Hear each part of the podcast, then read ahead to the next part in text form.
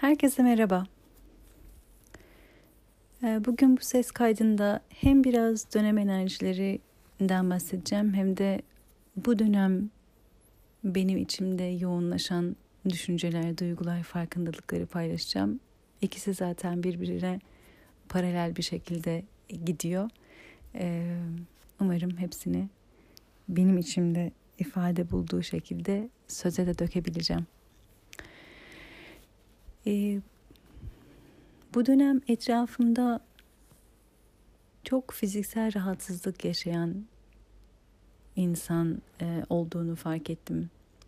E, hastalananlar çok, bir rahatsızlık yaşayanlar çok, kronik bir rahatsızlığı olanlar, hmm, bedende ağrı, acı veya bir rahatsızlık yaşayanlar. Benim yakınlarımda da var, yakınlarımın yakınlarında da var. E, bir diğer taraftan da duyduğum e, ilişkisel problemler olabiliyor veya ilişki kuramama gibi şeyler. E, temelinde hepsi benim için ortak bir yere bağlanıyor. E, yine hepsinin kökünde ben aynı şeyi görüyorum, aynı yere çıkıyorum. Ee, kendimizi terk ederek yaşıyoruz. Bunu söylerken ne demek istiyorum? Bu ses kaydı boyunca açacağım, anlatmaya çalışacağım. Annem belli fiziksel rahatsızlıklar yaşıyor. Aslında geçtiğimiz birkaç sene önce bazı rahatsızlıklar yaşamaya başlamıştı ve kendisine dikkat etmesi gerektiği söylenmişti. Ee, sonra başka sağlık problemleri de yaşadı. Onunla da ilgili bir şeyler söylendi. Fakat şimdi gerçekten çok ızdırap çektiği bir noktaya geldi. Hayatını çok etkileyen, yaşam kalitesini etkileyen ve fiziksel olarak da çok rahatsızlık veren bir noktaya geldi. Ve e, şimdi konuyu biraz daha ciddiye alıyor. Benim zamanında söylediğim şeyler vardı. E, verdiğim öneriler. Dikkat etmemişti hiçbirine. Şimdi tekrar sordu bana. Sen ne demiştin bana? Ne öneriyordun? Ne söylüyordun? Neye dikkat etmeliydim?'' E, ona bazı şeyler gönderdim okuması için, takip etmesi için. E, bazı ayırvedik e, yönergeler verdim. Neleri dikkat edebileceği konusunda ve çok ciddi alıyor. Sorular soruyor, ilgileniyor, merak ediyor. Ben anlattıkça da diyor ki niye bunları daha fazla söylemiyorlar? Niye bunları paylaşmıyorlar? Niye bunlar daha fazla bilinmiyor, anlatılmıyor, dile getirilmiyor? Dedim ki birçok kişi de bilmiyor. Yani mesela şu an kendisi bir beslenme uzmanına gidiyor. Ee, ve onun söylediklerini bana söylüyor. Görüyorum o da bilmiyor. Bazı şeylerin o da farkında değil.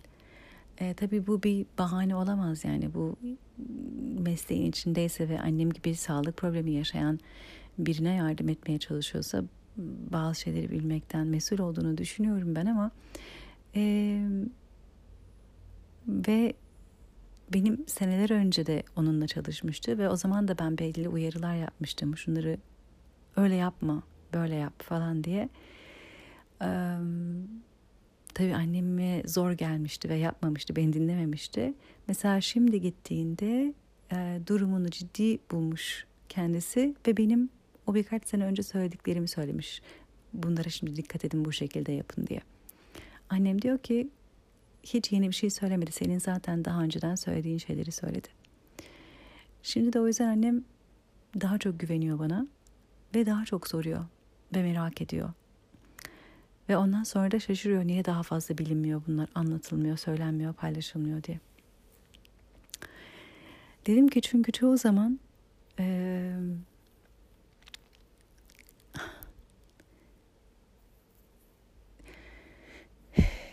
Derdimiz olmadan derman aramıyoruz.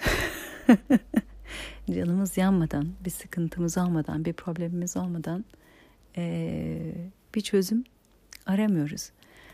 E, o yüzden birkaç sene önce de ben kendisine bu önerileri söylediğimde ızdırabı o kadar çok olmadığından bunları uygulamamıştı. Halbuki fark etmedi ki onları uygulamadığı için bugün bu noktaya geldi. Bazı şeyleri e, daha başımıza gelmeden aslında önleyebilecekken çoğu zaman hakikaten ızdırap içinde olmadan çok da bir şey yapmıyoruz. Kendimizi hayatımızı değiştirmek istemiyoruz. Bu her anlamda böyle. Fiziksel ızdırap veya duygusal ızdırap, bir acı yaşamadan, bir tıkanıklığa gelmeden, hayatta bir yere toslamadan belki de, düşmeden, canımız yanmadan ve belki de çaresiz hissetmeden bir şeyleri değiştirmeye, dönüştürmeye çalışmıyoruz. Elimizde olan, yapabildiğimizle gidebildiğimiz yere kadar gitmeye çalışıyoruz. Daha fazla gidemeyeceğimizi anladığımızda okey, daha farklı bir şey denemem lazım galiba diyoruz. Hepimiz için geçerli bu.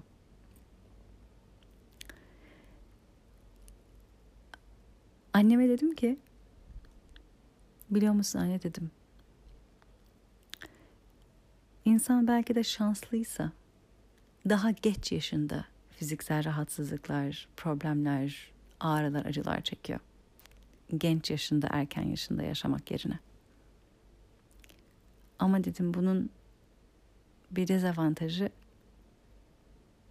bu ağrı, acı ve rahatsızlıkların o yüzden de yaşla beraber gelen şeyler olduğunu düşünüyor çoğu insan. E öyle değil mi kızım dedi.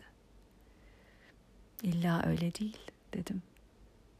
Ben çok küçüklükten ağrılar, acılar yaşamış olduğum için, 3 yaşından itibaren migrenle yaşamış olduğum için, e, doktorlar bir çözüm bulamadığı, bana bir çözüm e, tedavi öneremedikleri için bunu yönetmeye çalıştılar. Beni ağrı kesicilerine bağladılar.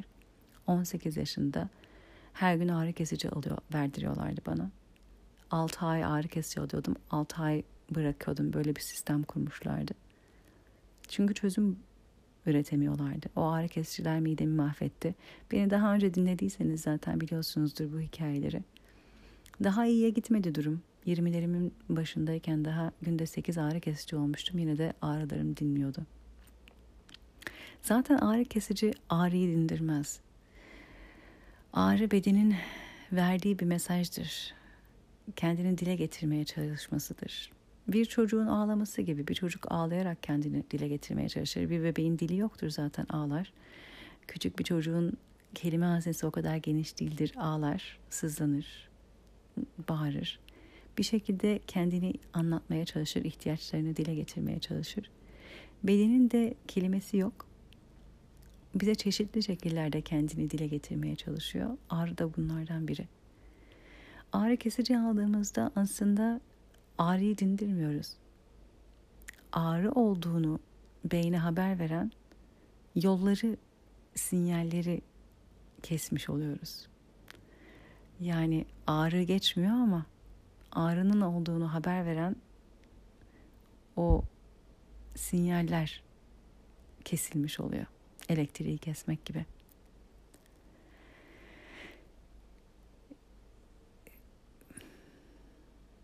Ne yapıyoruz?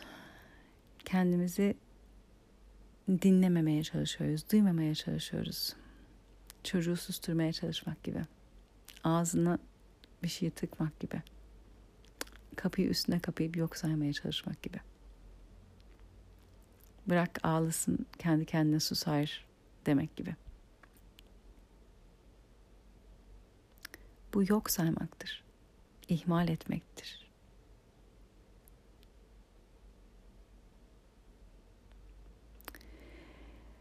Verdiğin mesaj seni duyan yok, dinleyen yok, ilgilenen yok. İhtiyacını karşılayacak olan yok. Hissettirdiği şey çaresizliktir. Terk edilmişliktir. İhtiyacın olduğu yerde, ihtiyacın ne olursa olsun, belki sarılması, belki su, belki yemek, terk ediliyorsun. Kendi haline bırakılıyorsun. Bedenimiz de türlü türlü şekillerde bizimle konuşmaya çalışıyor. Biz onun dilini duymaya çalışmak yerine çoğu zaman onu susturmaya çalışıyoruz. Susturamazsak ne yapayım geçer deyip aslında terk ediyoruz. Benim yeğenim iki yaşındaydı yanlış hatırlamıyorsam. Ee, evde beraberdik. Du, du, du diyor bana. Anlamıyorum ne istiyor bir şey istiyor ama ben de bir şey görüyorum. Bunu mu istiyorsun diyorum veriyorum. Biraz onunla oyalanıyor. Sonra tekrar başlıyor. Du, du, du. Nedir bu, nedir bu? Başka bir şey veriyor, oyalanıyor. Yok ama.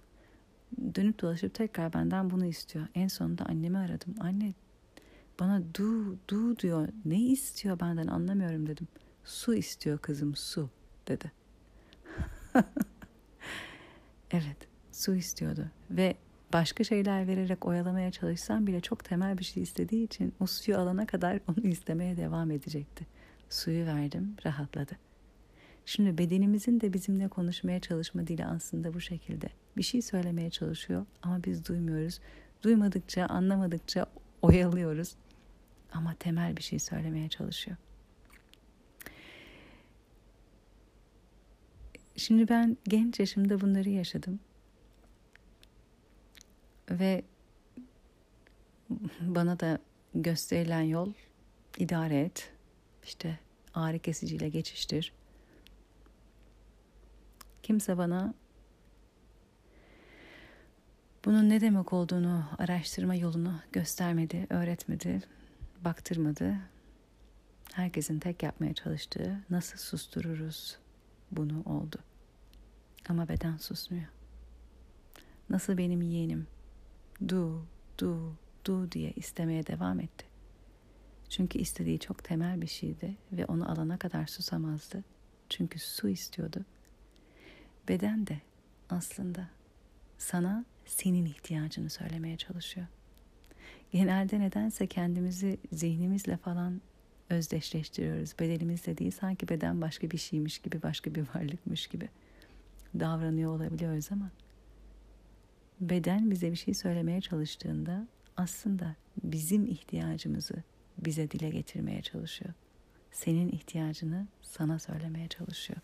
Ve biz kendimizden ayrışıyoruz. Bedenimizin bize bizimle ilgili vermeye çalıştığı bilgiyi almıyoruz.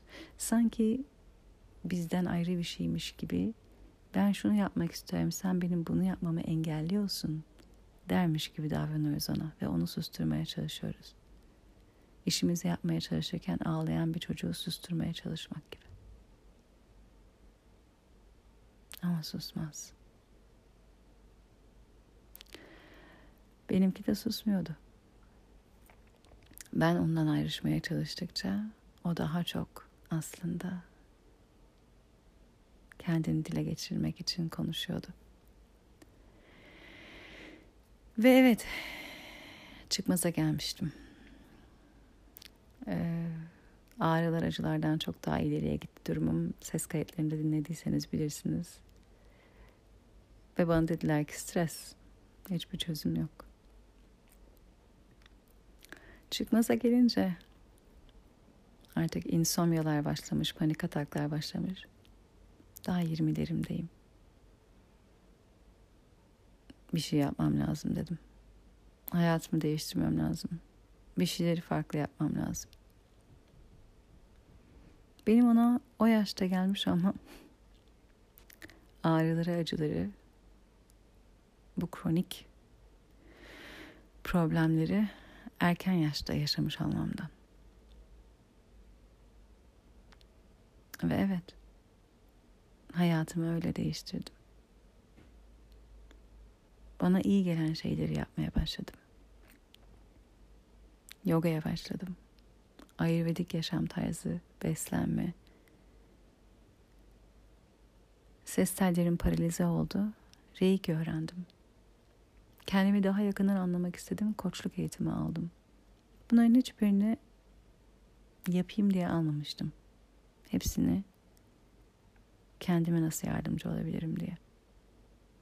Ve evet aslında bedenimin verdiği sinyaller bedenimden uzaklaştığımdan değildi sadece. Ben benliğimden uzaklaşıyordum. Kendimi bastırmıştım çok erken yaştan itibaren. Kendimden uzaklaşmıştım. Terk ettiğim bedenim değildi, benliğimdim. Tabii benliğimin içinde duygusal ve fiziksel tüm varlığım yatıyordu. 6 yaşında ayağımı kırmıştım. Nasıl biliyor musunuz? Arkadaşlarla bahçede oynuyorduk. Bir şeyden kaçıyordum. Kaçarken yüksek bir merdivenler vardı. Merdivenin başından en aşağısına kadar atladım. Sanki zaman kazanacağım diye düşünerek. Ve ayağımın üstüne düştüm. Çok acıdı canım. Kalktım hani daha fazla oynayamayacağım diye. Oradan komşunun evine gidecektik. Komşunun evine gittiğinde boyama yapıyorduk. 6 yaşındayım işte defter boyuyorum, kitap boyuyorum. Ayağım davul gibi şiş. Üstüne basamıyorum. Ağrım çok. Ama kimseye bir şey söylememiştim. Sonra oradan eve gittik akşam yemeğine. O zaman annem fark etti. Nasıl fark etti şimdi tam hatırlamıyorum. Üstünde basamıyor muydum? Öyle bir şeydi. Kızım ne oldu dedi. Ayağım davul gibi ve mosmor. Böyle böyle dedim. Şuradan atladım. Niye daha önce gelmedin dedi. Bakın 6 yaşındayım. Meğer ayağımı kırmışım. Acım ağrım büyük. Davul gibi şişmiş. Mosmor. Üstüne basamıyorum. Ve ağlamıyorum. Ağlamadım. Söylenmedim. Kimseye dahi bir şey söylemedim. Hiçbir şey yokmuş gibi güne devam ettim. Anneme bile söylemedim. Annem fark etti.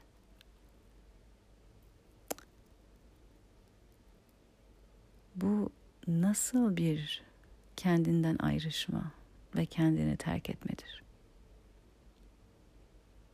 Hem duygusal anlamda hem fiziksel anlamda. 6 yaşında bir çocuk bunu öğrenmiş demektir. Canımız acıdığında çünkü dile getirmek aslında bir çocuğun ilk yaptığı şeydir. Bir çocuk canı yandığında herhangi bir şekilde ilk yaptığı şey buna tepki vermektir. Bu çünkü hepimizin iç güdüsel yaptığı bir şeydir. Canın acıdığında ses çıkarmak, tepki vermek, bağırmak, ağlamak. Canın acıdığında bu iç güdüsel tepkiyi vermiyorsan burada öğrenilmiş bir şey var. Bir şekilde kendinden ayrışma,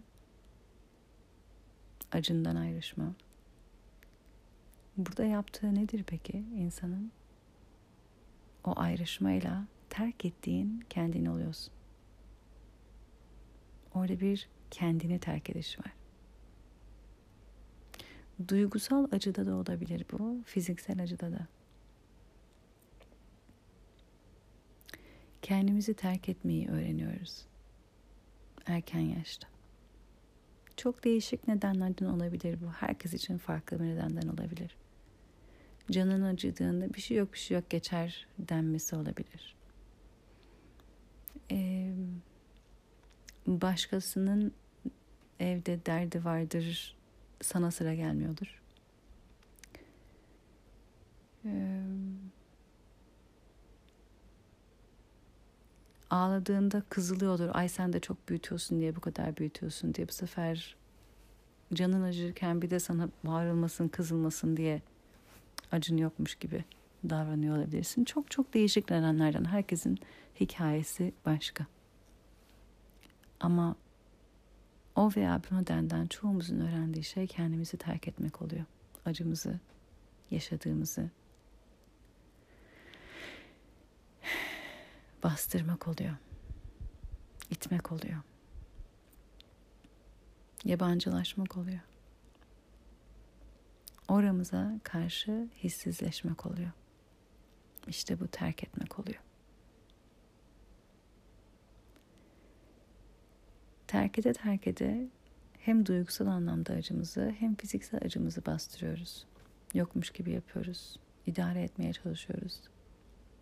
Nasıl benim yeğenimin susmadığı gibi tekrar tekrar ihtiyacını dile getirdiği gibi varoluşumuz da benliğimiz de fiziksel ve duygusal olarak tekrar tekrar ihtiyacını dile getirmeye devam ediyor.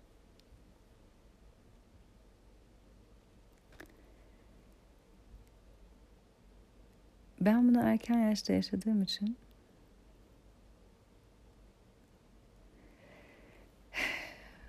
buna müdahalede 20'lerimin sonlarında ettim.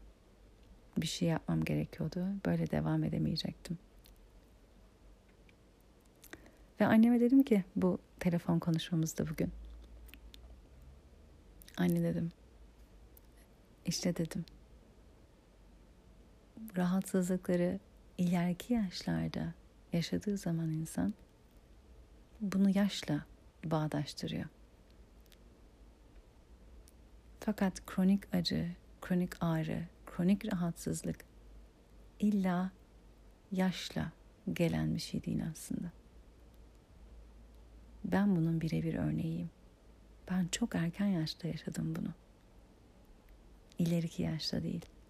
Çok erken yaşta yaşamış olduğum için bunun aslında yaşla gelen bir şey değil, yaşamla gelen bir şey olduğunu gördüm. Nasıl yaşadığın, nasıl var olduğun, kendini nereden var ettiğinle alakalı ve ilgili olduğunu gördüm.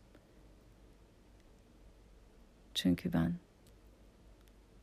otuzumdan beri yaptığım her şeyle aslında bunun tam zıttını yaşıyorum. Aa evet tabii ben de hastalanıyorum. Soğuk algınlığı oluyorum. Ama belki birini yatıran, üç hafta yatıran bir rahatsızlığı bir buçuk günde atlatıyorum.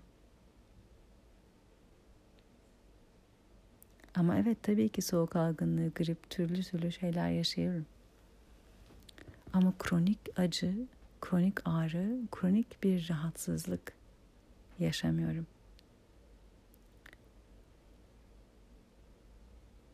Bunu bir anda olmadı. Ama attığım her adım bir yöne doğru götürdü beni. Ve bu yöne doğru. Ve ben şu an kırkımda 20'li yaşlarımda olduğumdan daha sağlıklı, daha mutluyum. Yaşla gelmiyor rahatsızlıklar. Attığımız her adımın birikimiyle geliyor. Bu adımlar fiziksel, ruhsal, her anlamda adımlar. Bir arkadaşım vardı.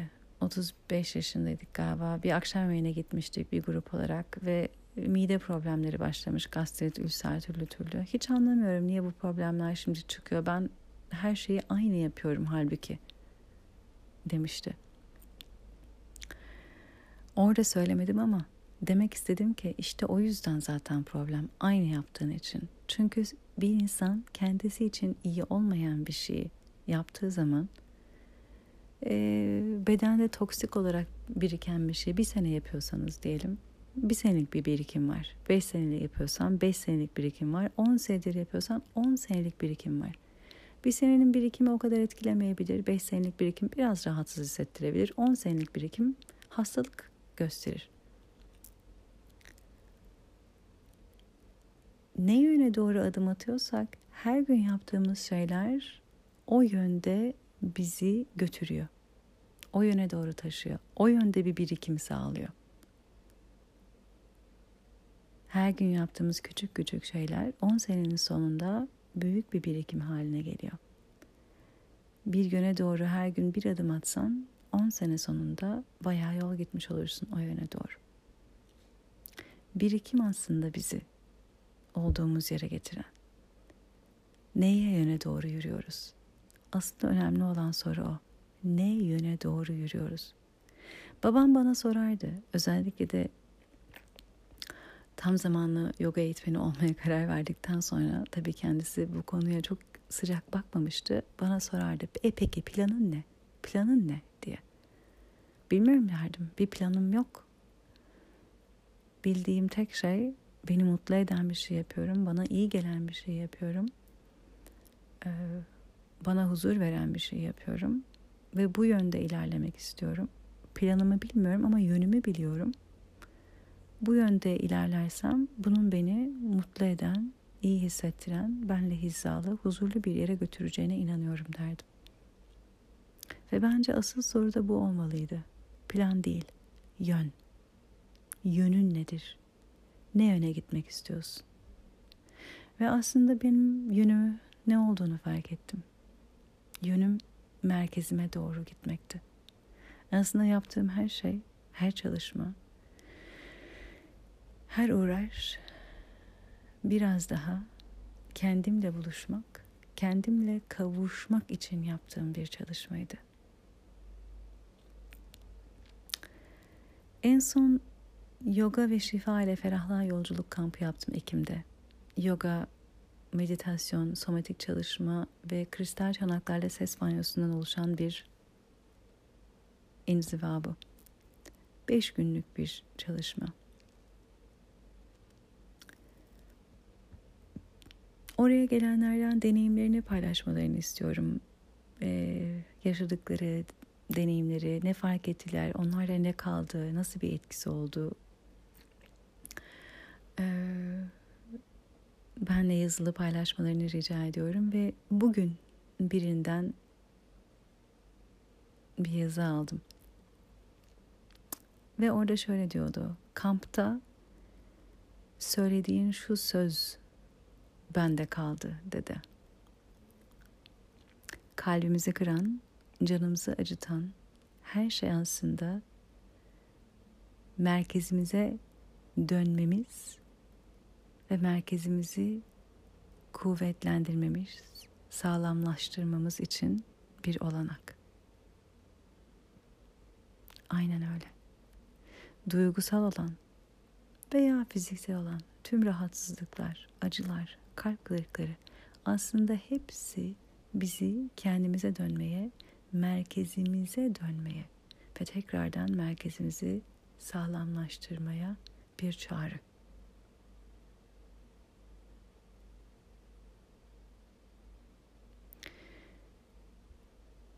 Biz çoğu zaman bir rahatsızlık olduğu zaman isyan ediyoruz. Bize bir haksızlık yapılmış gibi davranıyoruz. Her kalp kırıklığında isyan ediyoruz. Dışarıya doğru bir belki öfke gösteriyoruz. Aslında çoğu zaman bunlar merkezimizden uzaklaştığımız, kendimizden uzaklaştığımızın bir göstergesi oluyor. Ve ne kadar acılı olsa da aslında kendi merkezimize dönmemiz ve tekrardan o bağı kuvvetlendirmemiz için bir olanak oluyor.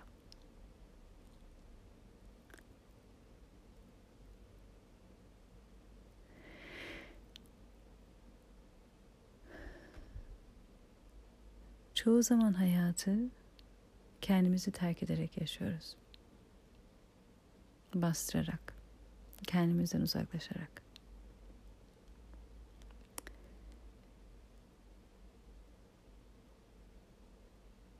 Sağlık istiyoruz ama sağlıklı olan için adım atmaya çalışmıyoruz.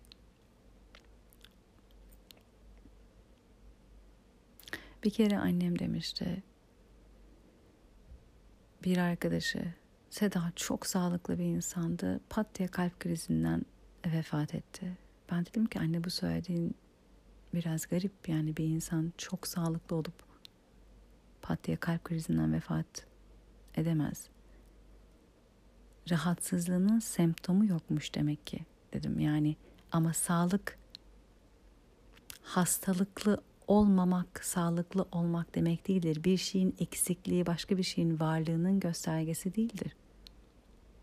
Bir insanın hastalığı yok diye o insan sağlıklı olmaz. Sağlık bir şeyin varlığıdır. Coşkunun, neşenin, enerjinin, yaşam enerjisinin, hareket becerisinin, hafızasının, bilincinin, açıklığının bir şeylerin varlığıdır sağlığın göstergesi. Hastalığın yokluğu değildir. Çoğu zaman biz eğer hastalık yoksa sağlıklıyız diye düşünüyoruz kendimize. Sonra hastalandığımız zaman şaşırıyoruz veya bir rahatsızlık ortaya çıktığı zaman şaşırıyoruz. Nereden çıktı bu diye. Halbuki o geldiğini göstermiştir sinyalleriyle. Bazen derler ya ilişkimiz çok iyi gidiyordu pat diye bir anda bitti. Bir anda benden ayrıldı. Bir anda bir şey oldu. Orada da sinyaller vardır.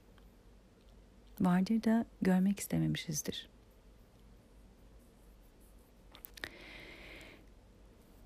Niye? Bir şeylere tutunmaya çalışıyoruz. Bir şeylerin o şekilde olduğuna inanmak istiyoruz. Her inanmaya çalıştığımızda da aslında kendimizi terk ediyoruz merkezimizi terk ediyoruz. Bir şeyleri oldurmaya çalışıyor oluyoruz. Olduğunu sandığımız şekline inanmaya çalışıyoruz.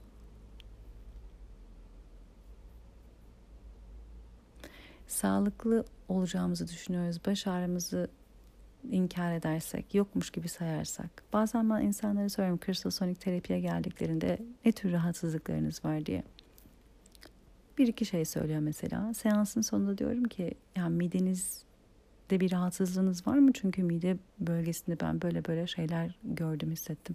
Aa evet benim ülserim var diyor.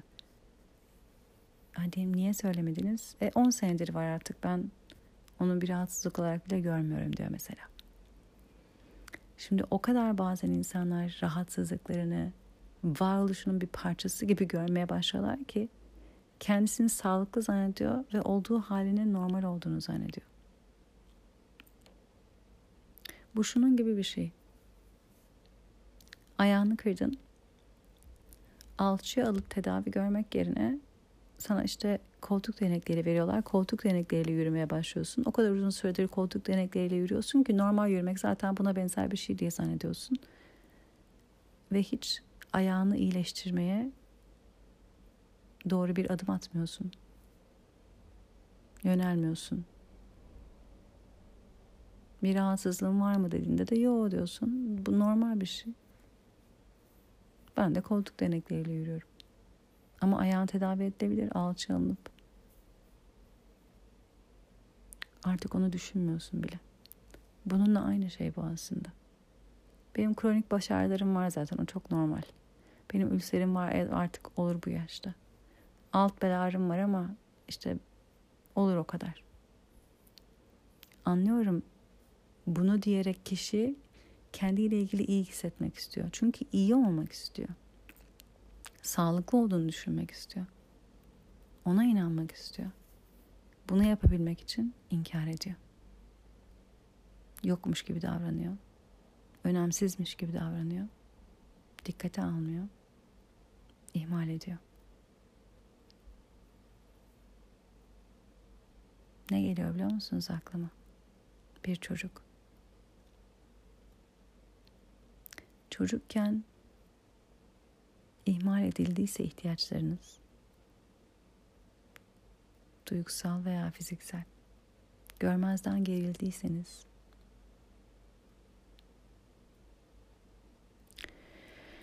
önemsiz gibi hissettirildiyseniz, ihtiyaçlarınız ve istekleriniz önemsiz gibi hissettirildiyse, gün geldiğinde, yetişkin olduğunuzda siz kendinize aynı muameleyi yapmaya başlarsınız. Çocukken nasıl ihmal edildiyseniz, nasıl terk edildiğinizi hissettiyseniz, ileriki yaşta da bunu kendinize yapmaya başlarsınız. Bedeninizin sizinle olan konuşmasını görmezden gelir, yokmuş gibi yapar kendinizi ihmal eder, kendinizi terk edersiniz. Anneme söyledim bunu. Kızım çok ağır bu söylediğin dedi. Peki dedim anne bir çocuğa bunu yapsan, bir çocuğun isteği ihtiyacı olsa, görmezden gelsen, bir şey yok desen, ilgilenmesen, buna ihmal demez misin dedim.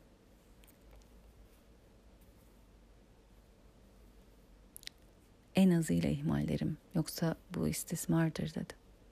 Ha dedim. Aynısını kendine yapmış olmuyor musun?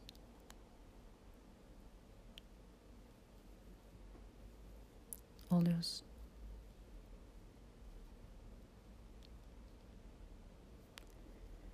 Haklısın dedi. Ağır geldi. Ama haklısın dedi. Ağır geliyor.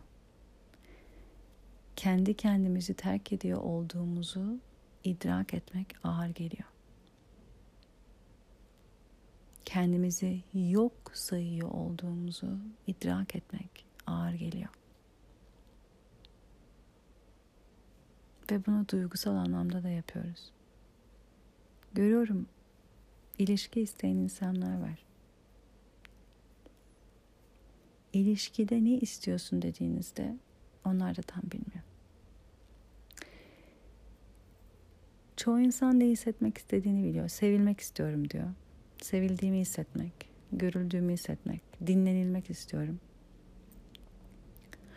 O kadar derin ihtiyaçlarımız var ki o ihtiyaçları giderecek şekilde bakıyoruz beraber olmak istediğimiz insana. O insanda ne tür özellikleri arıyorsuna gelemiyorum bile sorularımda. Çünkü bu kişiler hala ilişkide nasıl hissetmek istediklerini söylüyorlar. Çünkü ihtiyaçlar çok yüksek. Çünkü kendi ihtiyaçlarını daha kendilerine verememişler. Çünkü kendilerini terk etmişler. Onlar değil sadece. Ben de bunlardan biriydim. Uzun süredir de üzerine çalışıyorum bunun. O yüzden anlıyorum. Terk ediyoruz kendimizi her anlamda. Duygusal anlamda da görülmek istiyorum diyoruz. Duyulmak istiyorum.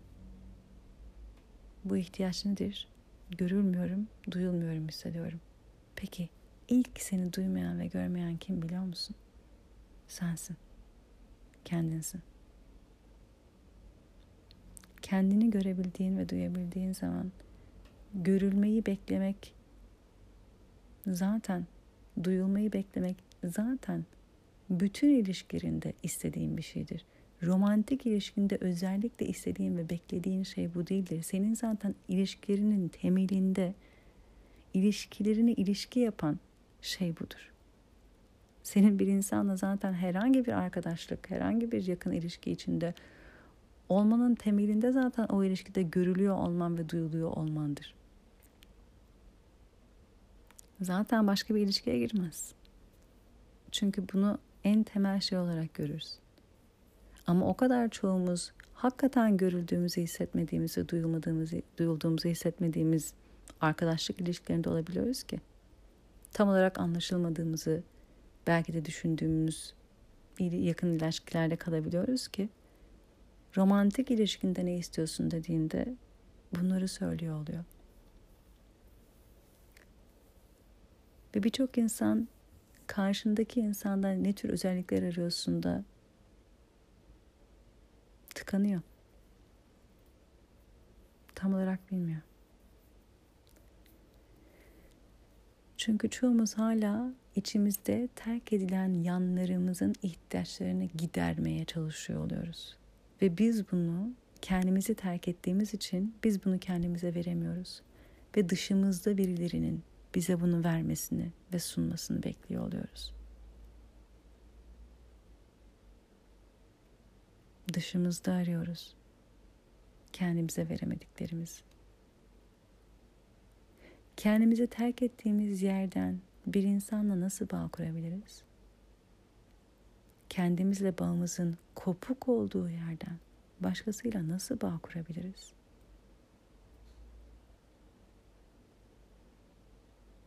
Biz kendi ihtiyaçlarımızı kendimize nasıl vereceğimizi bilmediğimiz yerden bir başkasının bunu bilmesini bizim ihtiyaçlarımızı bize nasıl verebileceğini bilmesini nasıl bekleyebiliriz? Bunları beklerken nasıl tatmin olduğumuz bir ilişkide olabiliriz? Tam tersine. Daha da frustre oluruz. Daha da çaresiz hissederiz. O insanın da bilmiyor olması bizi iyice umutsuz yapabilir. Kimse bilemeyecek. Kimse veremeyecek. Niye görmüyor? Niye anlamıyor? Niye vermiyor? Niye veremiyor?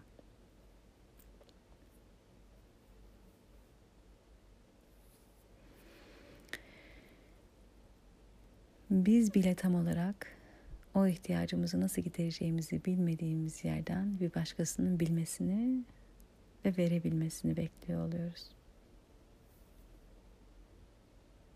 Halbuki senin kendini terk ettiğin yerden kimse seninle buluşamaz ki.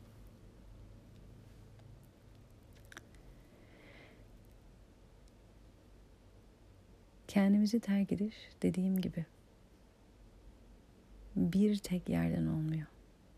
Duygusal anlamda terk ettikçe fiziksel olarak da ayrışıyoruz. Fiziksel olarak ayrıştıkça duygusal olarak da terk ediyoruz.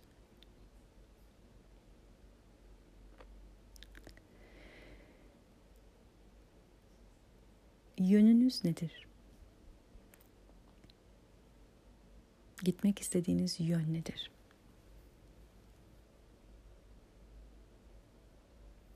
Neye emek veriyorsunuz? Her adımınız hangi yöne doğru sizi taşıyor? Taşıyor mu? Belli bir yönünüz var mı? Gidişatınız var mı?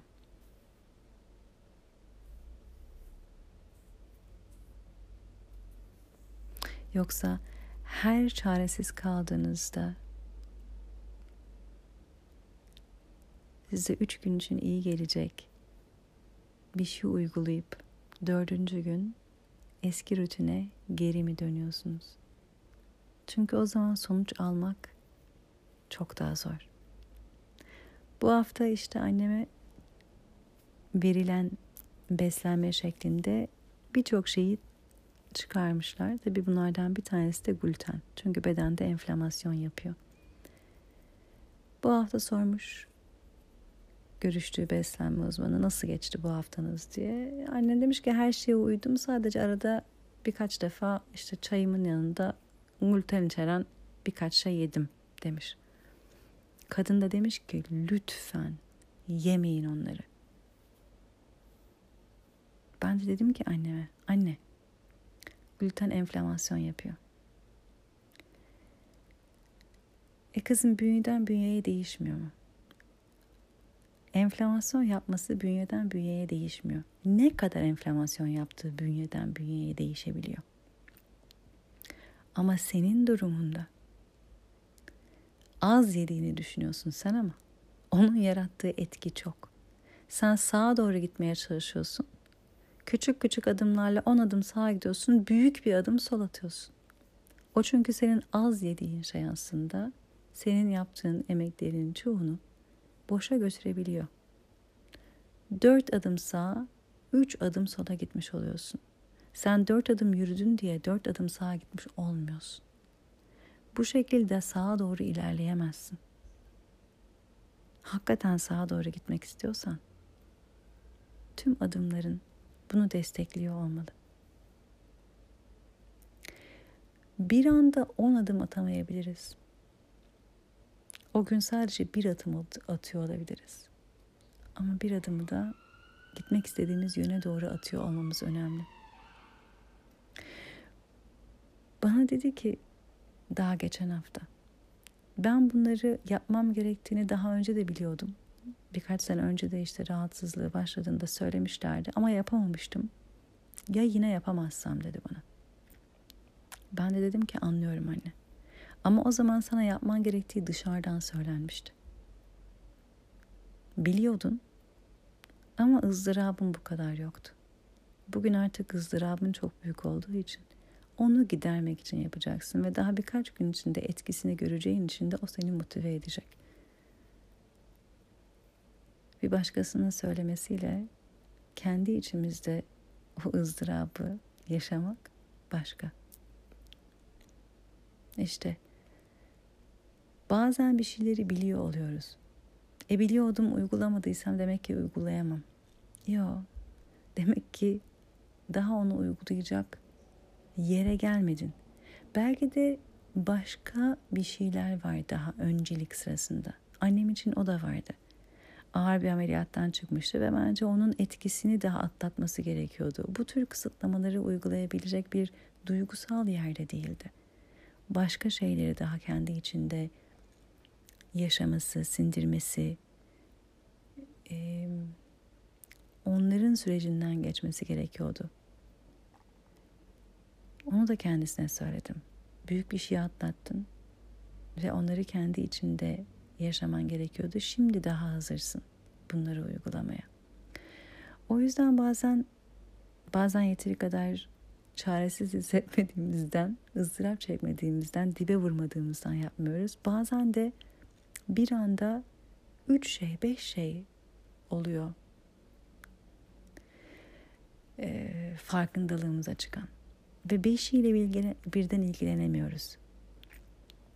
O sırada en belki acil olan veya en bizim için um, yoğunluğu olan şey ilk sırada olan oluyor. Belki beş şey fark ediyorsun beş sene önce. Beşiyle ilgilen, ilgilenemiyorsun. Birini dikkate alıyorsun, birini ele alıyorsun, birini çözümlüyorsun. Belki o bir sene sürüyor. İkincisi ikinci seneni alıyor. Üçüncüsü üçüncü seneni. Beşinci seneye geldiğinde bir durum, yaşadığın bir olay sana bir şey fark ettiriyor ve diyorsun ki ben bunu beş sene önce fark etmiştim hala çözememiş miyim? Evet beş sene önce fark etmiştin ama o zaman daha bunu ele alabilecek durumda değildin, yerde değildin ve başkaları başka durumlar vardı, başka konular vardı ele alman gereken. Bu beş sene önce fark etmiş olman, onu halletmiş olman demek değil. Beş sene önce fark edip bugüne kadar hala çözümlememiş olman halledemeyeceğin demek değil. Her şeyin bir sırası ve her şeyin bir zamanı var. Ama o beş sene içinde yol almışsın. Buraya gelene kadar o diğer konuları ele almışsın. Şimdi bunu çözümleyebilecek yere kendini getirmişsin. Adımlarını bu yöne doğru atmışsın. Onu söylemeye çalışıyorum. Adımlarımızı ne yöne doğru atıyoruz? Kendimizi ne yöne doğru götürüyoruz? Ne istiyoruz, ne bekliyoruz hayattan, kendimizden, işimizden, eşimizden? Bazı insanlar ne iş yapmak istediklerini bilmiyorlar. Emin değiller. Çünkü kendilerinden ne beklediklerini bilmiyorlar, hayattan ne beklediklerini bilmiyorlar. Kendini tanımadan nerede parlayabilirsin? Nereye kendini adamak istiyorsun? Nasıl bileceksin? Kendinle buluşmadan seni iyi hissettireni nasıl deneyimleyeceksin? Ben hukuk okumuştum. Zihnime çok hitap ediyordu. Acayip güzel. Yapboz çözer gibi geliyordu bana. Puzzle çözmek gibi. O problem çözmeye bayılıyordum. Ama bünyeme uygun bir şey değildi. Çok stresliydi. Zaten sağlığımın en dibe vurduğu zaman da oydu. Ve ilk defa hayatımda bir şey yarım bıraktım. İlk senemin sonunda tüm sınavlarımı verdim ve başarıyla da geçtim. Ve okula dedim ki ben geri gelmiyorum. Okul dedi ki yok biz donduruyoruz senin kaydını geri gel. Biz bekliyoruz ve istiyoruz. Dedim ki gelmiyorum. Başarılıydım, iyiydim. Ama sağlığımdan oluyordum. Çünkü evet zihnime uygun olabilir. Varoluşumun tamamına uygun değildi. Bünyeme uygun değildi. Duygusal durumuma uygun değildi. Bedenime uygun değildi. Varoluşumuzun tamamına uygun olanı bulmak. Varoluşumuzun tamamını tanımakla olur. Bazı şeyler zihnine uyar, kalbine uymaz. Bazı şeyler kalbine uyar, zihnine uymaz. Bütünlüğüne uyanı bulabilmek. Ve hayatımda ilk defa bir şey yarım bıraktım. İyi ki de bıraktım. Çünkü ilk o zaman kendimi seçmeye adım attım. o güne kadar her şeyi başaran, başladığını bitiren, annesinin babasının isteklerini yerine getirmeye çalışan biri olurken babam hukuk okumamı çok istiyordu. Ben de onu mutlu etmek çok istiyordum. Hukuk okumayı bırakarak kendimi seçmiş oldum. Çünkü bir şey fark ettim orada. Orada yaptığım seçim babamı mutlu etmek mi, hayatta kalmak mıydı? Gidiyordu sağlığım. Gidiyordum.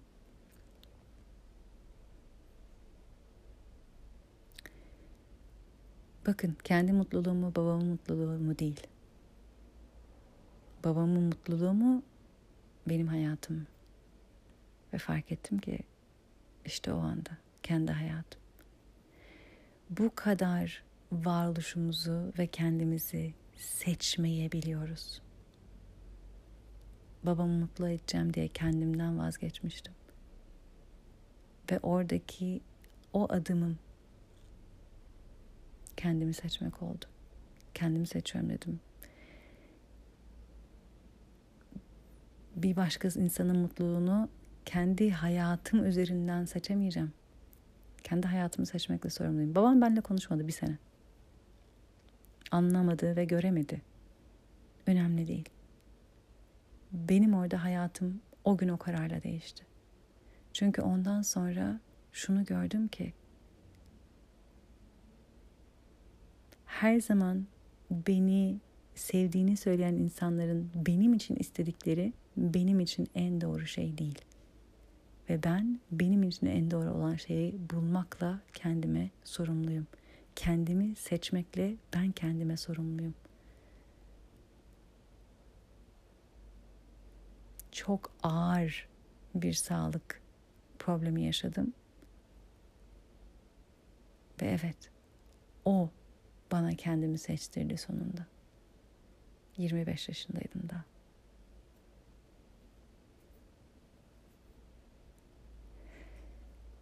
Kendinizi ne zaman seçmeye karar vereceksiniz? Ne zaman kendinizle buluşmaya karar vereceksiniz? Ne zaman ihtiyaçlarınıza ve isteklerinize kulak vereceksiniz? Ne zaman içinizde sizinle konuşmaya çalışan benim yeğenimin du du du dediği gibi kendini ifade etmeye çalışan ama duyulmayan, anlaşılmayan o sizin içinizdeki çocukla ne zaman buluşmaya karar vereceksiniz?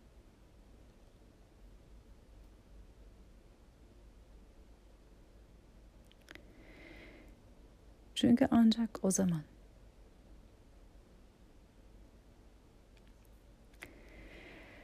ancak o zaman kendimizi seçmeye başlıyoruz. Adım adım, yavaş yavaş, teker teker.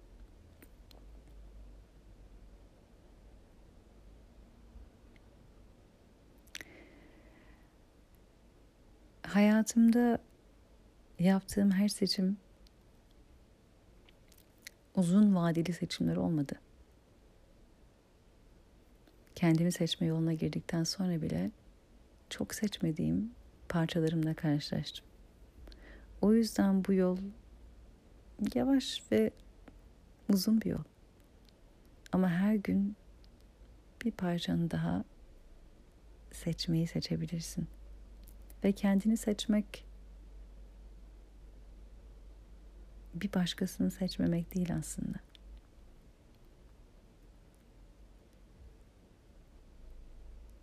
Kendine kulak vermek, kendinle hizalı olanı yapmak, kendi potansiyelini ortaya koymak. İletişime geçtiğin, etkileşime geçtiğin herkesi de aslında buna davet eden bir varoluş oluyor.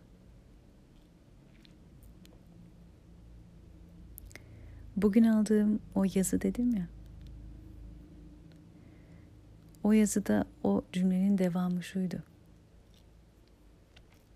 Her kalp kırıklığı ve her canlarımız acıdığında aslında bu merkezimize, kendimize dönmemiz ve merkezimizi sağlamlaştırmamız için bir olanak demiştin diyor bu tür zamanlarımızda bizim yanımızda olduğun, destek olduğun rehberliğin için çok teşekkür ederim diye yazmış. Benim kendimi seçme yolculuğum. Bunu kendi kendime keşfetmeye çalışmam.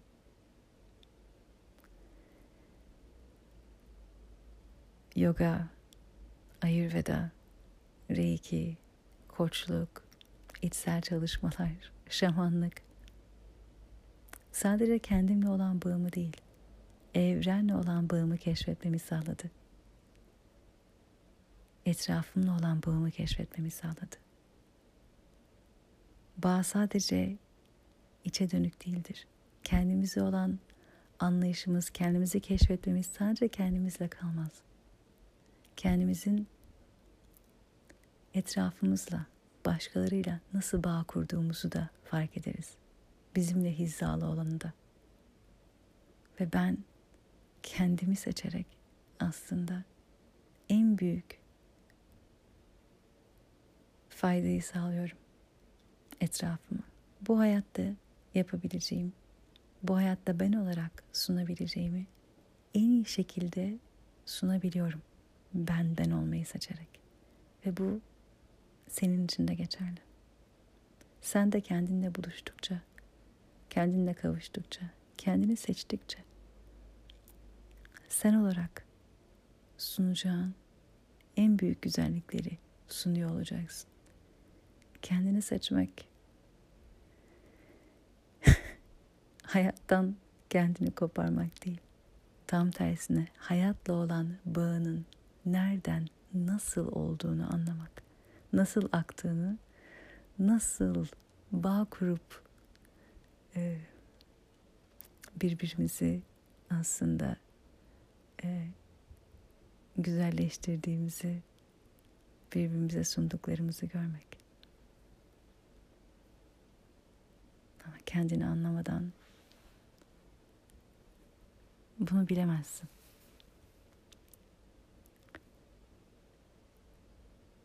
Kendimi tanıma yolculuğum, kendimle buluşma yolculuğum bir yönden olmadı. Duygusal, mental, fiziksel, ruhsal yönden oldu.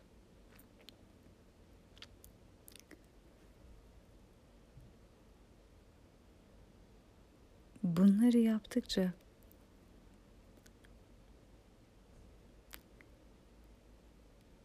dışarıya ve bir başkasına bakmayı bırakıyor insan ihtiyacı olanı kendine vermek için.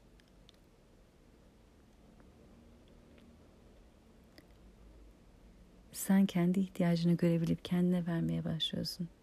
Bu hiçbir şeye ihtiyacın yok demek değil. Bu şu demek. Desteğe ihtiyacın olduğunda desteğe ihtiyacın olduğunu biliyorsun ve destek isteyebiliyorsun. Desteğin nasıl olması gerektiğini biliyorsun detaylandırıp söyleyebiliyorsun. Nasıl bir destek ihtiyacın var? Bu şekilde destek de alabiliyorsun. Sana destek verecek insan sana nasıl destek vereceğini de daha iyi biliyor. Kendine ihtiyaçlarını tanıyabilmek ve ihtiyaçlarını kendine vermek ihtiyacının olmaması demek değil. Başkalarına ihtiyaç duymamak demek değil. Başkalarından destek almamak demek değil. Tam tersine. kendine ihtiyaçlarını verebilmek, yeri geldiğinde desteği de nasıl alacağını söyleyebilmek, sevgiyi de nasıl görmek istediğini dile getirebilmek. Bana bir sarılabilir misin demek mesela yeri geldiğinde. Şu an çok bir sarılmaya ihtiyacım var diyebilmek. Zannetmeyin ki ihtiyaçlarını bilmek artık daha fazla başka birisine ihtiyaç duymamak demek değil. Ben ondan bahsetmiyorum. Ama kendimizi tanıdığımız yerden kendimizle, değerlerimizle, hayat görüşümüzle hizalı olanın ne olduğunu bilebiliriz. Sen kendinle buluştukça nasıl bir hayat istediğini bilebilirsin. Değerlerin nedir? Değer yargıların nedir? isteklerin, hayallerin nedir bilebilirsin. beraber olmak istediğin insanı seçerken beni görsün, beni anlasın, beni duysundan ileri gidebilir. Hayat görüşlerini, değerlerini, anlayışını paylaşacak. Aynı yönde seninle beraber gitmek isteyecek birini seçmek isteyebilirsin. Ama sen yönünü bilmezsen bir başkasının seninle aynı yöne gidip gitmek istemeyeceğini nereden bileceksin? Sen yönünü bilmezsen bir başkası hayatına girdiğinde onun uydusu olursun. Merkezini bilmezsen, yönünü bilmezsen bir başkası hayatına girdiğinde onu merkez yapar, sen onun uydusu olursun etrafında. Ondan sonra da kendi istek ve ihtiyaçların niye görülmüyor diye düşünebilirsin. Kendini belki de ileride yaşamı beraber paylaşamayacağını düşündüğün bir insanla ilişkide bulabilirsin. Çünkü derinden bazı ihtiyaçların vardır. Giderilmeyi bekleyen ve sadece onlar giderilsin diye onların giderildiğini zannettiğin, sandığın ikili ilişkilerde bulabilirsin kendini. O ihtiyaçlar sen kendini terk ettikçe giderilmedikçe de tekrar tekrar işte kısır döngüler aynı yerlerde bulabilirsin kendini. Nasıl fiziksel rahatsızlıklar tekrar tekrar kendini gösteriyorsa köküne inmedikçe orada hakikaten bedenin sana ne söylemeye çalıştığını anlamadıkça, çözmedikçe, çözümlemedikçe beden tekrar tekrar benim yeğenimin du du du dediği gibi aynı yerden sana kendini dinletmeye, duyurmaya çalışıyorsa aslında yaşadığımız ilişkilerde o kalp kırıklıkları da bize kendimizde bakmamız gereken yerleri söylüyor. Nerede ne ihtiyacımız hala var ki bunları gidermeye bu tür ilişkilere çekiliyoruz. Bu dönem sana seninle ilgili derin farkındalıklar gösterebilir veya görmek istiyorsan bunu yapabileceğin bir dönem, bir alan sunuyor.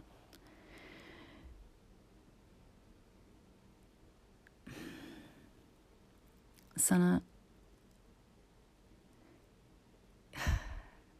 hem bilinçaltını göstermeye çalışabilir rüyalarla hem de kendin için belki de önemsiz diye düşündüğün ama gitmek istediğin yöne seni götürmeyecek ne tür adımlar atıyorsun? Ne tür aktivitelerde bulunuyorsun? Onları sana gösterebilir. O annemin her şeye uyuyorum ama işte arada bir de şundan gluten içeren şeyler yiyorum dediği gibi yani yaptığı emeği neredeyse e, o kadar emek veriyor, o kadar özeniyor, o kadar şey yapıyor ama maalesef bazen o yapılan küçük kaçamak diye adlandırılan şeyler e, emeklerin çoğunun boşa gitmesine neden olabiliyor. Bazı dönemler gerçekten bizden adanmışlık istiyor. Annem de diyor ki ama ben hep böyle yaşayamam. Kimse sana hep böyle yaşa demiyor. Ama bu dönem adanmışlık istiyor. Çünkü bu dönem artık çok kritik bir dönem. Bunu tekrardan dengeye getirmek gerekiyor. Tekrardan dengeye gelmeye çalıştığımız dönemlerde her yaptığımız aslında çok etkili oluyor. Ne yöne adım atarsak. İşte bu dönemde öyle bir dönem. Varlığınız bir bütün. Varoluşunuz bir bütün. Fiziksel problemler yaşıyorsanız duygusal sağlığınızın iyi olduğunu söylemek zor olur. Çünkü bastırılmış bir varoluş, bastırılmış bir bağışıklık sistemidir.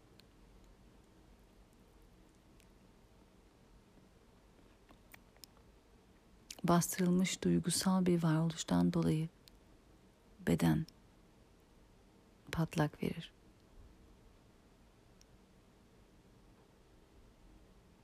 Ben bakıyorum mesela ne zaman hani bir grip, soğuk algınlığı bir şey yaşasam çok yorulmuş olduğum çok çalışıp genelde dışarıya çok fazla verdiğim ve kendime o kendimi tekrardan e, yapıcı bir şekilde e,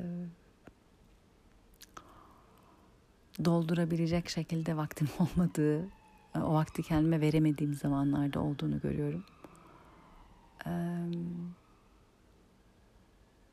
O bile bir merkezden çıkma aslında. Ama hepimizin hayatında zaman zaman olabiliyor. Önemli olan geri tekrar merkeze gelebilmek. Ama dediğim gibi kritik zamanlarda, kritik dönemlerde yoğun hastalıklar, kronik ağrılar, kronik rahatsızlıklar, duygusal rahatsızlıklar, panik ataklar, anksiyeteler sizden adanmışlık ister. Bu dönemde sizi kendinizle yüzleştirebilir. Sizden idrak talep edebilir. Hakikaten değerlerinizin ne olduğunu sorgulatabilir. Gerçekten yaptığınız seçimler değerleriniz, hayalleriniz ve isteklerinizle hizalı mı? Bunu size sorgulatabilir. Gerçekten istediğin şeyi ne kadar istiyorsun? Sağlığı, sevgiyi, sağlıklı bir ilişkiyi,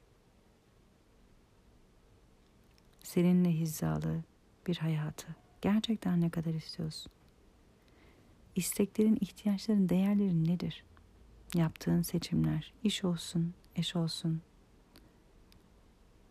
hayat, yaşam seçimlerin olsun. İsteklerin ve ihtiyaçlarınla hizalı mı? Değerlerinle hizalı mı? Değerlerin nedir?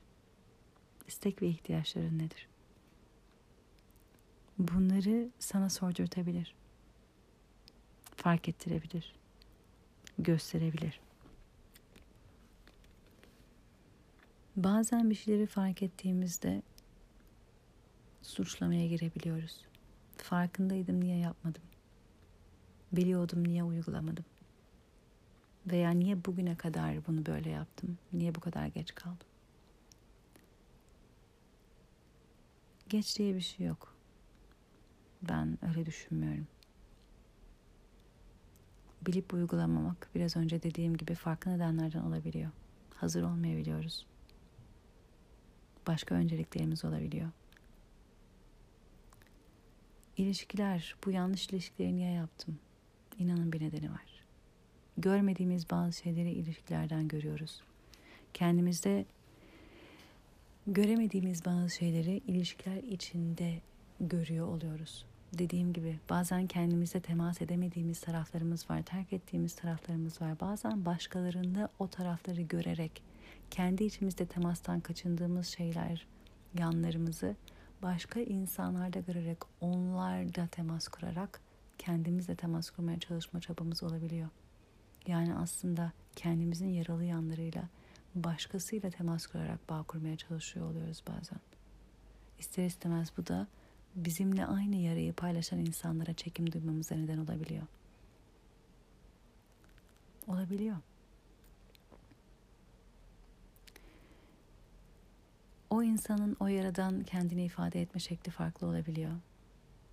Atıyorum kendini değerli hissetmiyorsun veya yeterli hissetmiyorsun. Bu seni mükemmeliyetçi yaparken o insanı hayattan daha kaçan ve sorumluluk almayan bir insan haline getirebiliyor. İfade ediş şeklin farklı oluyor ama yara, yaranın kökü aynı olabiliyor. Bazen işte karşımızdaki insana şefkat gösterebiliyoruz. O yarasını görüyoruz çünkü. Kendimize şefkat gösteremediğimiz şeye bazen bir başkasına göstererek temas etmeye çalışıyoruz. Ama günün sonunda yine kendimizdekiyle temas etmemiz gerekiyor. Çünkü karşımızdakini sanki ona şefkat göstererek şifalandırabiliriz zannediyoruz. Kendimizle bağ kurmaktan çekindiğimiz için bir başkasını şifalandırarak kendimizi şifalandıracağımızı zannedebiliyoruz. Sanki ona şefkat gösterip şifalandırırsam bendeki de iyileşir. Öyle olmuyor. Orada aslında yaramızdan bağ kuruyoruz. Daha önce bir ses kaydında bahsetmiştim. Yarandan değil değerinden var ol diye.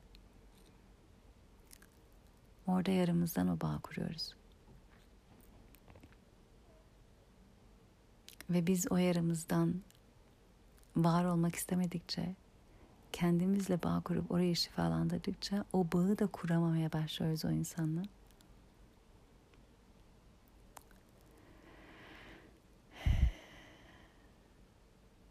Bazen de kendimizle buluşmaktan kaçındıkça o insanı şifalandırmaya, çalışmaya devam ediyor oluyoruz. O zaman da takılı kalıyoruz o ilişkiye.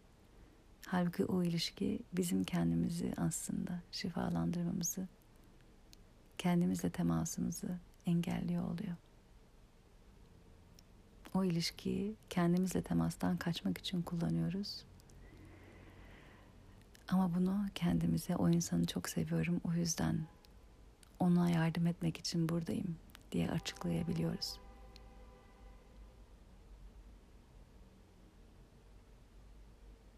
Bazen bu tür ilişkilerde takılı kalmayı sevgi diye açıklıyoruz. Halbuki kendimizde sevemediğimiz yanları başkasında sevmeye çalışarak kendimizle temas kurmaktan kaçıyor oluyoruz. Kendimize temas kurmaya başladıkça da zaten kendimize o sevgiyi, şefkati göstermeye başladık. Orayı şifalandırdıkça karşımızdakinin aynı şeyi yapmadığını gördükçe o bağı artık kuramamaya başlıyoruz. İşte o noktada zaten şu soru geliyor. Bu insan gerçekten benim hayatı paylaşmak istediğim, kurmak istediğim hayatı beraber kurabileceğim biri mi? Ancak ve ancak biz kendimize temas kurup o sevgiyi ve şefkati kendimize sunduktan sonra kurmak istediğimiz hayatı kurabilecek bir partner bakmaya başlıyoruz. Gerçekten partnerlik diye görmeye başlıyoruz ilişkiyi. Beraber bir hayat kurmak istediğin, hayat inşa etmek istediğin, birbirini destekleyen, yükselten bir ilişki, bir partner ilişkisi.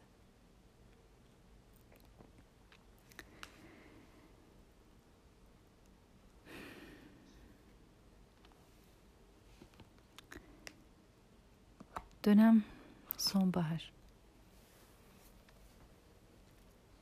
Sonbaharda çiçek açmaz ağaçlar bırakır.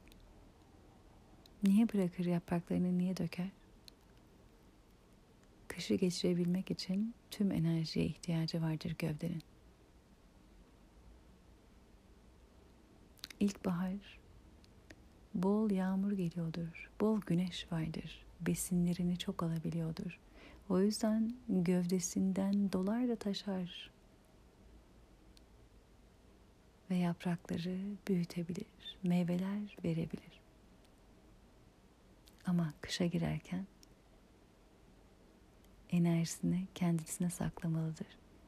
Yaprak vermeye, çiçek açmaya, meyve vermeye çalışırsa o kışı geçiremeyebilir.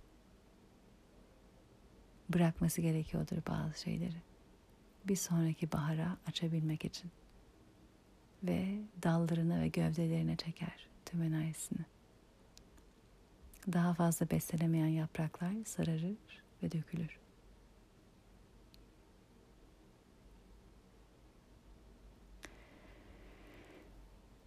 Zor zamanları geçirmek istiyorsanız köklerinizi kuvvetlendirin. Her mevsim çiçek vermediği gibi, yaprak vermediği gibi ağaçlar. Biz de her mevsim üretken olmayabiliriz.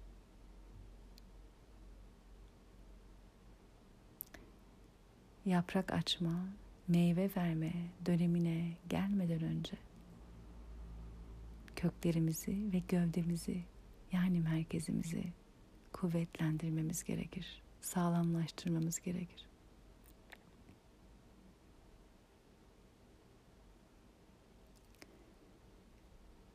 Ve bu çok görülmez dışarıdan. Yapraklar beğenilir, meyveler alkışlanır. Onları bıraktığınız, döktüğünüz zaman sabit kalıyormuşsunuz gibi gözükür dışarıdan. Köklerinizi kuvvetlendirdiğiniz, gövdenizi sağlamlaştırdığınız dönemler dışarıdan görülmez, alkışlanmaz. Ama aslında ondan sonra en güzel meyve ve yaprakları verebilmek için yapmanız gereken de aslında budur. Bambular bilir misiniz? İlk beş senelerinde çok bir şey göremezsiniz dışarıdan. Çünkü ilk beş seneleri köklerini kuvvetlendirmekle geçer. Toprağın üzerindeki gövdesinde az bir değişim olur. O ilk beş seneden sonra bir anda pat diye yükselir ve büyür. İlk beş sene hiçbir değişim yok niye büyümüyor diyebilirsiniz. O kök salıyor, sağlamlaşıyor ki ondan sonra coşup artsın. Bu dönem kendini sağlamlaştırmak, köklerini sağlamlaştırmak, merkezine dönmek, kuvvetlendirmek, kim olduğunda buluşmak. İşte o bambunun kök salması gibi olabilir. Merkezini kuvvetlendirmesi gibi. Bunları yaptıktan sonra o ilk beş senesinden sonraki bir anda boy atması gibi sen de hayatında bir anda fırlamalar, değişimler, dönüşümler yaşarken bulabilirsin kendini.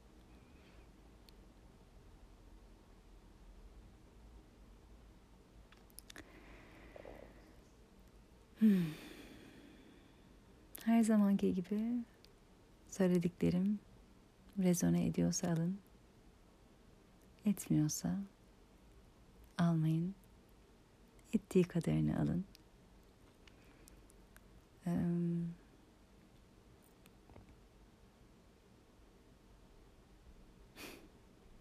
kendini bildiğin yerden, kendi değerini hissettiğin yerden, varoluşunun değerini, sunduklarının değerini bildiğin yerden kendini taşıyışın farklı olur. Yaşamı yaşayışın farklı olur. Ben değerliyim diyerek değerli olduğuna inanılmıyor. Öyle olsa keşke ama öyle olmuyor. Değerli olmadığına inanan tüm yanlarınla yüzleşmek gerekiyor. Yoksa eminim bazı içinde bazı yerlerin vardır değerli olduğuna inanan.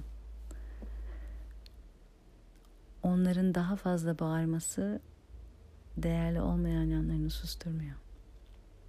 Tam tersine değerli hissetmeyen yanlarını, değerli olduğuna inanmayan taraflarını konuşturmak gerekiyor. Onları dinlemek gerekiyor. Ki onların fikrini değiştirelim. İşte herkesin kaçtığı da bu. O diyorum ya, rahatsızlığı varsa, ülseri varsa yokmuş gibi yapıyor. Hep içinden aslında o ülseri onu her gün her gün rahatsız ediyor ama o artık onunla yaşamaya alıştığı için yokmuş gibi yapıyor. İyiyim gibi yaparsam iyi olurum zannetmek gibi. Bizde yok yok değerli olduğuma inanayım diye düşünerek ve söyleyerek öyle olmayacağın, yani değersiz olduğumuzu düşünen taraflarımızı inandıracağımızı zannediyoruz ama işte öyle olmuyor. Bu dönem aslında bu derinliklere davet ediyor. Belki de karanlık gibi gözüken yerlere. Ama unutmayın ki tüm doğumlar karanlıktan oluyor. Karanlık aslında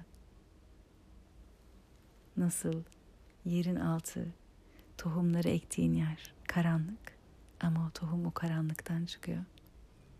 Nasıl bir annenin rahmi karanlık, o bebek o karanlıktan çıkıyor. İnanın doğumlar o karanlıklardan çıkıyor. Ve bu dönem sizi o kendi içinizdeki derinliklere girmeye davet ediyor. Benimle çalışmak isterseniz 23-26 Kasım'da online olarak 4 günlük kendinle sevgiden buluş farkındalık atölyesi veriyorum.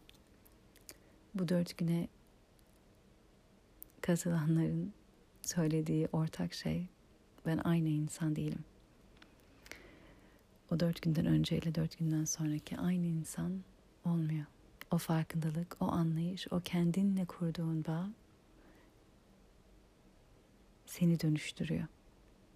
Sadece seni dönüştürmüyor, senin kendiyle kurduğun ilişkin ve etrafınla kurduğun ilişkileri dönüştürüyor.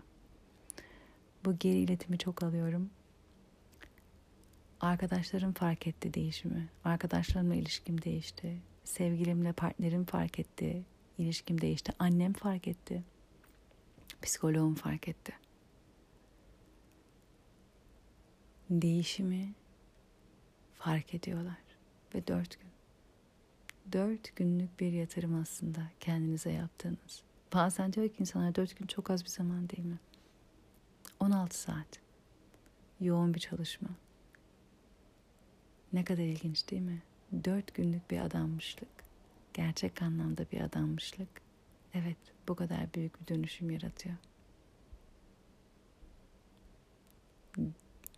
Kendi derinliğine girmeye niyetli olan.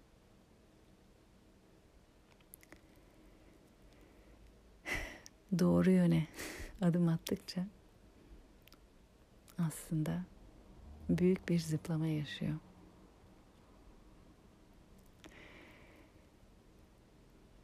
Mart ayında yoga ve ayurveda ile içindeki evreni tanı. İnzivası yapıyorum. Dört günlük bir kamp bu. İstanbul'un biraz dışında Riva taraflarında olacak. Kendi evrenini tanıyor olacaksın. Kendi bünyeni, kendi yapını hem zihinsel, hem duygusal, hem fiziksel olarak anlayacaksın. Kronik ağrıların, acıların kaynakları, varoluşunun hizası nereden olur? Daha iyi anlayacaksın. Başkalarıyla kendini kıyaslamadan kendi varoluşunun özünün dinamiğini, ritmini anlıyor olacaksın. Yoga ve meditasyon pratikleri işlediğimiz Ayurveda konularını destekleyecek ve deneyimlemeni sağlayacak şekilde düzenleniyor. Yemekler Ayurvedik oluyor. Dört gün sana bu şekilde yaşamak nasıl bir etki yapar onu deneyimletiyor.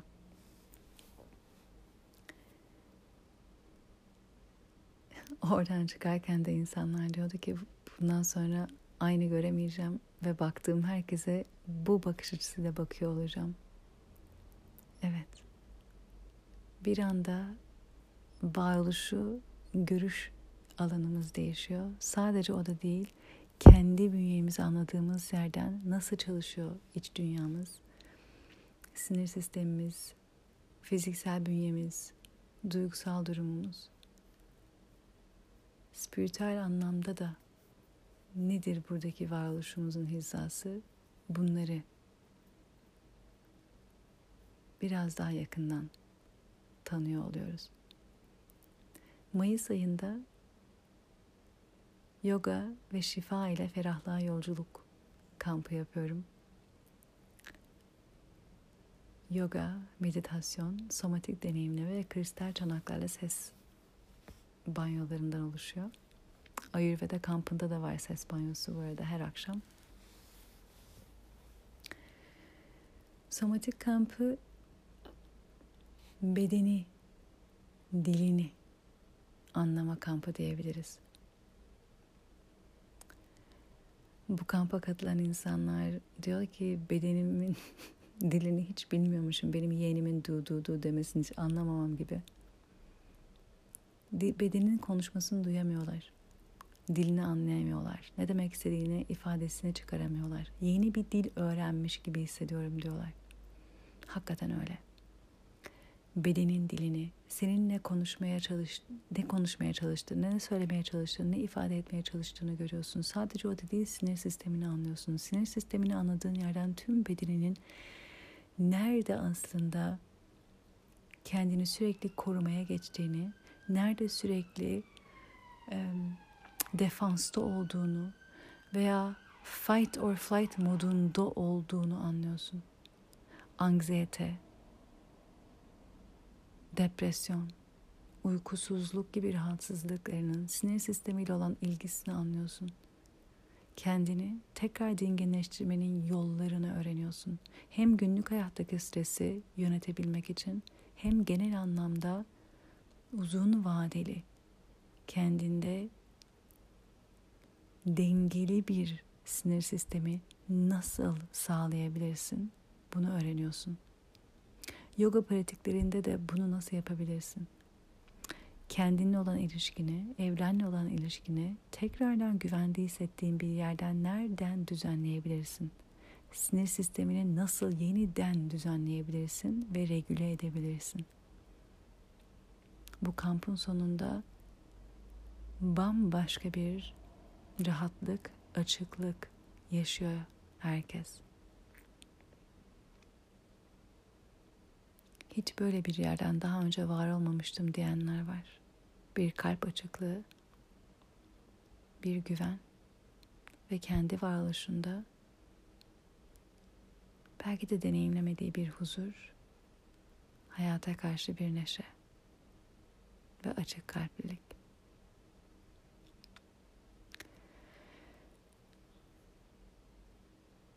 O kadar uzun süre hayatta mücadele edercesine yaşıyoruz ki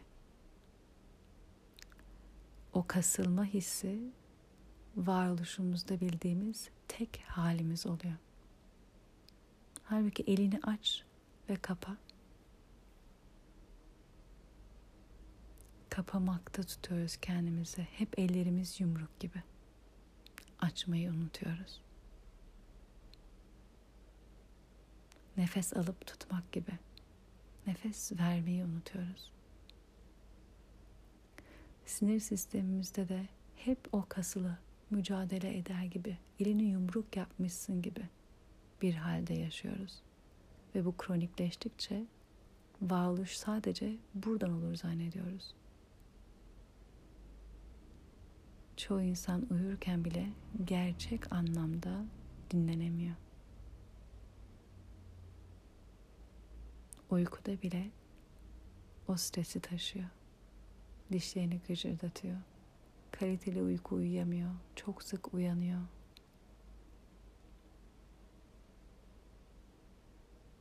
Veya bazıları da kış uykusuna yapmış gibi pestil gibi uyuyor. Sabah hala yorgun uyanıyor. Sinir sistemi bir türlü ritimde, dengede gidemiyor. İşte o yüzden bu kampta yaptığımız her çalışmayla sinir sistemini tekrardan parasempatik hale getiriyoruz. Rahatladığı, güvende olduğu, o elinin açıldığı gibi genişlediği bir yere. Hem meditasyonlar hem yoga hem de günün sonunda yaptığımız çanaklarla, frekanslarla şifa seansları hepimizi buraya getiriyor. Somatik çalışmalarla da bunu nasıl yapabileceğini günlük hayatında ve geri kalanında nasıl uygulayabileceğini öğreniyorsun.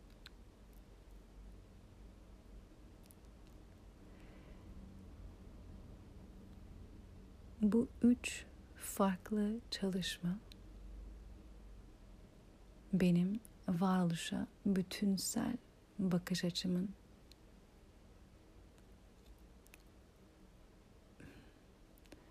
üç ayrı şekilde ele alındığı yerler.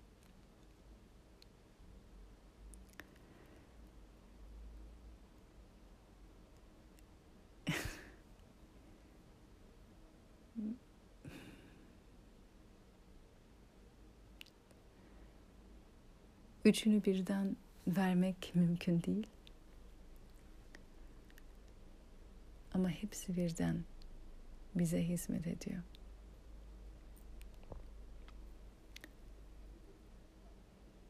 Bugüne kadar edindiğim tüm deneyimlerim, tüm pratiklerim